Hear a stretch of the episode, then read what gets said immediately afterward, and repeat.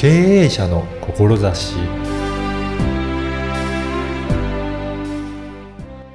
こんにちは、小ラボの岡田です。あなたは人付き合いをするときにどんなことに注意をしていますか？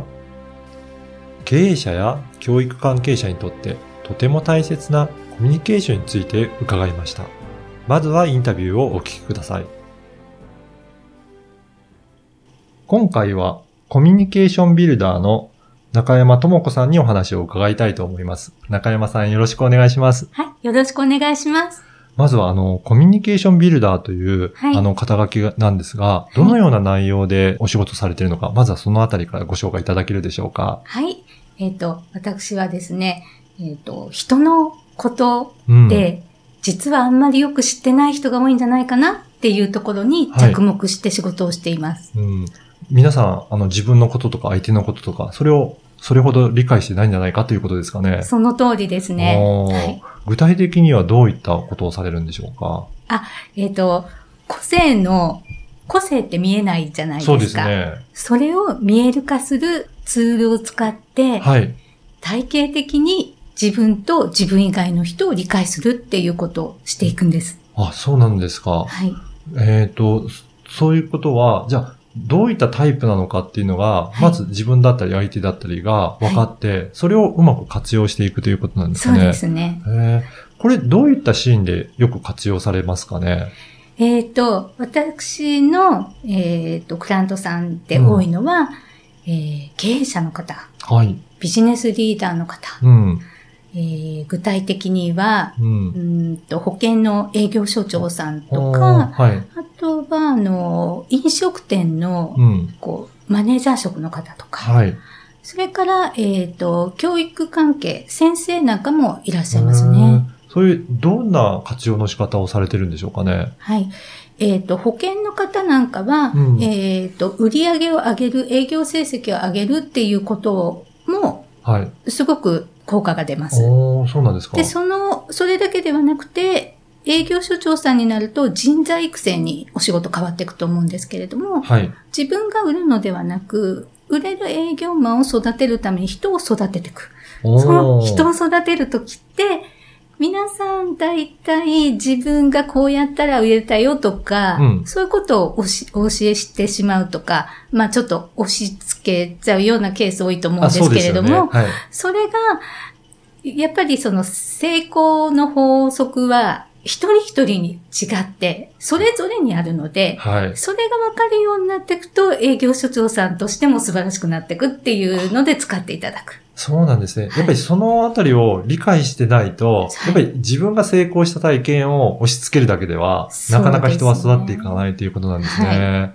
で、うん経営者さんも同じですよね。うん。あの、自分がこうやったらうまくいったから、それをやってとか、うん。まあそう言っても、相手はご自分とは違う人なので、それ自体がもう無理だったりとか、はい。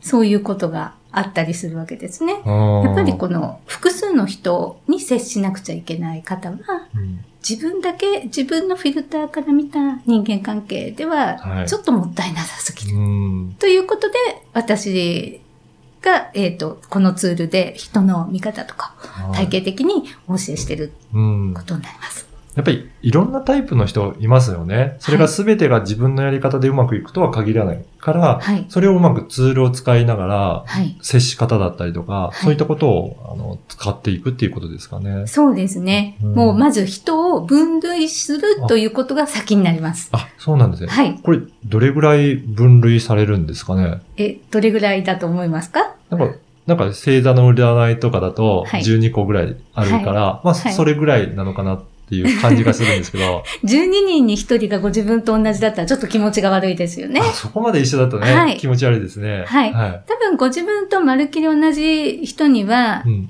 大体生まれてから死ぬまでの間出会わないんじゃないですかね。ああ、まるっきり同じっていう意味ではね。そうですね。そうですよね。という意味で、細分化すると103万通り以上に分類します。そんなに分類されるんですね。細分化するとです。ああ。これって、えっ、と、いろいろな見方ができるということなんですかね？そうですね。うんあの、横並びに103万通りあるのでは、とても扱えないと思うんですね。はい。こういろんな軸があって、まず3つに、この軸、例えば価値観で3つに分けてみたらとか、はい。それをさらにもうちょっと細かくして12個に分けてみたら、うん。と、今度は別の軸を足して、うん。10個の軸をそこに足すとか、はい。に2分割の軸を足す、4分割の軸を足す、そんな風に物差しを増やしていくという感じなんですね。そういう分析の仕方をするんですね。だとするなと、のであの、いろいろなシーンにおいて、はいじゃあこれで活用しようとかっていうところが見えていくっていうことですかそうね。ですね。こう、モチベーションを上げたいときは、どの分類を主に使うといいかなとか、はい。はい。先ほどの、その、営業だったら、えっと、営業の時はどこの部分を見るといいかなとか、ああとは、こう、チームビルディングあ、はい。なんかだったら、うんと、そこじゃないところで、チームをあの、こう、役割の得意とか、そういうもので作っていくのかとか、ん。いろんな、こう、活用があります。だとするともう本当に利用シーンによって、はいいろいろ使い方が様々そうですね。できるっていうことなんですね。へえ。あの、この番組は経営者の志という番組なんですが、はい。あの、中山さんがはいこのコミュニケーションビルダーとしてはい。大切にされているはい。志の部分をちょっとお聞かせいただけるでしょうか？はい。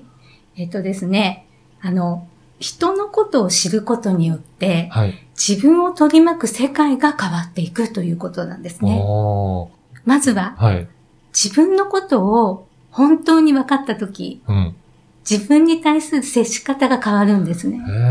やっぱり皆さん、自分のことはあまりよく分かってないものですかね。そう思います。うんあの、自分のことは自分が一番よく分かってるよっていうフレーズをよく聞くんですけど、うんそれはもちろん正しいんです。はい。ただしそれは自分の中から見た時の自分ですよね。ああ、そうですね。はいはい。こういう、例えば客観的に考えた時、いっぱい人がいる中で、うん。どんな価値観の人がいるのかっていうふうに考えたとき、自分はこういう価値観だよってことをお話しすることは誰でもできると思うんです。ただ、それがどういった、えっ、と、この軸で見たとき、えっ、と、1から10まであるとしたら、はいそこの中のこう1から10が縦と横に、こう、方眼紙のようにあったとしたら、はい。自分の価値観がそこの中のどこに位置するのかっていう見方ができてるかなっていうことになるとはい。違うと思うんですね。そうですね。はいなかなかそれ、ね、見極めるのって難しいかもしれないですね。そうなんです。うんそれが分かったら、自分と人がどれだけどこの面においてどれだけ違うのかっていうのが具。体的に分かるんですね。自分の中ではそれが当たり前だと思っても、相手との関係を見ると、結構かけ離れてるものだったりするのもありえますよね。そうですね。うんあの、自分と他人、うん自分以外の人は同じじゃないよっていうのはみんな頭の中で分かってらっしゃると思うんです。はい。なんだけれども、コミュニケーションは自分と同じコミュニケーションをしている方がほとんどなんですけど、はいこれを言葉で言っても、うん実感としてわからない方がやっぱりほとんどなんですねあまあ。そうですよね。そのあたりがなかなか難しいのかなと思いますよね。あの、中山さん、どうしてこういったことをやられるようになったんでしょうかね？そうですね。あの、私はこの仕事もしてますけれども、はい。あの、母親でもあるんですね。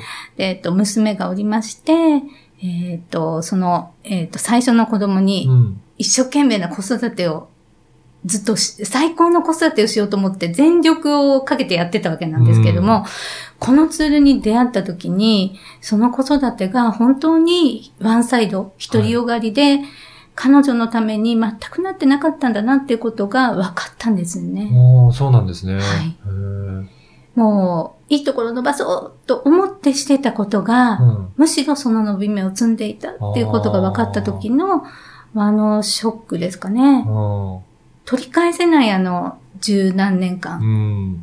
でも、これは、会社の経営者さんだったら、子供って社員さんとか従業員さん。はい。それから学校の先生だったら、子供って生徒さん、はい。ことになるじゃないですか。はい。そこが、だから、ワンサイド、自分から見た、自分のフィルターから見た、教育や接し方をしたときに、うんどれだけの、こう、不幸を起こしているかっていうことを考えたら、うんい。や、これ知ったら本当に変わってくるっていうのはうん自分が実感できてるので、一人でも多くの人に知ってもらいたい。そうですね。やっぱりその先生だったり、はい経営者さんだったり、影響を与える方がすごい多いですもんね。そう思います、と、その方たちがはいすごく接し方が変わっていけば、世の中大きく変わるような気がしますね。そうですね。うん本当にあの、生徒さんや従業員さんの幸せにもなるし、うんそこが跳ね返って、先生や経営者さん、ビジネスリーダーの方の幸せにもなっていくと思うんですね。やっぱりその経営者さんが、あの、社員だったり、あとは先生が、あの、先生だったり、あの、その周りの関係の方と接し方が変わると、やっぱりその接していいらっしゃる周りの方たちもどんどん影響を与えられることになるんですかね。と思います。うん。は人を変えることはできないじゃないですか。はい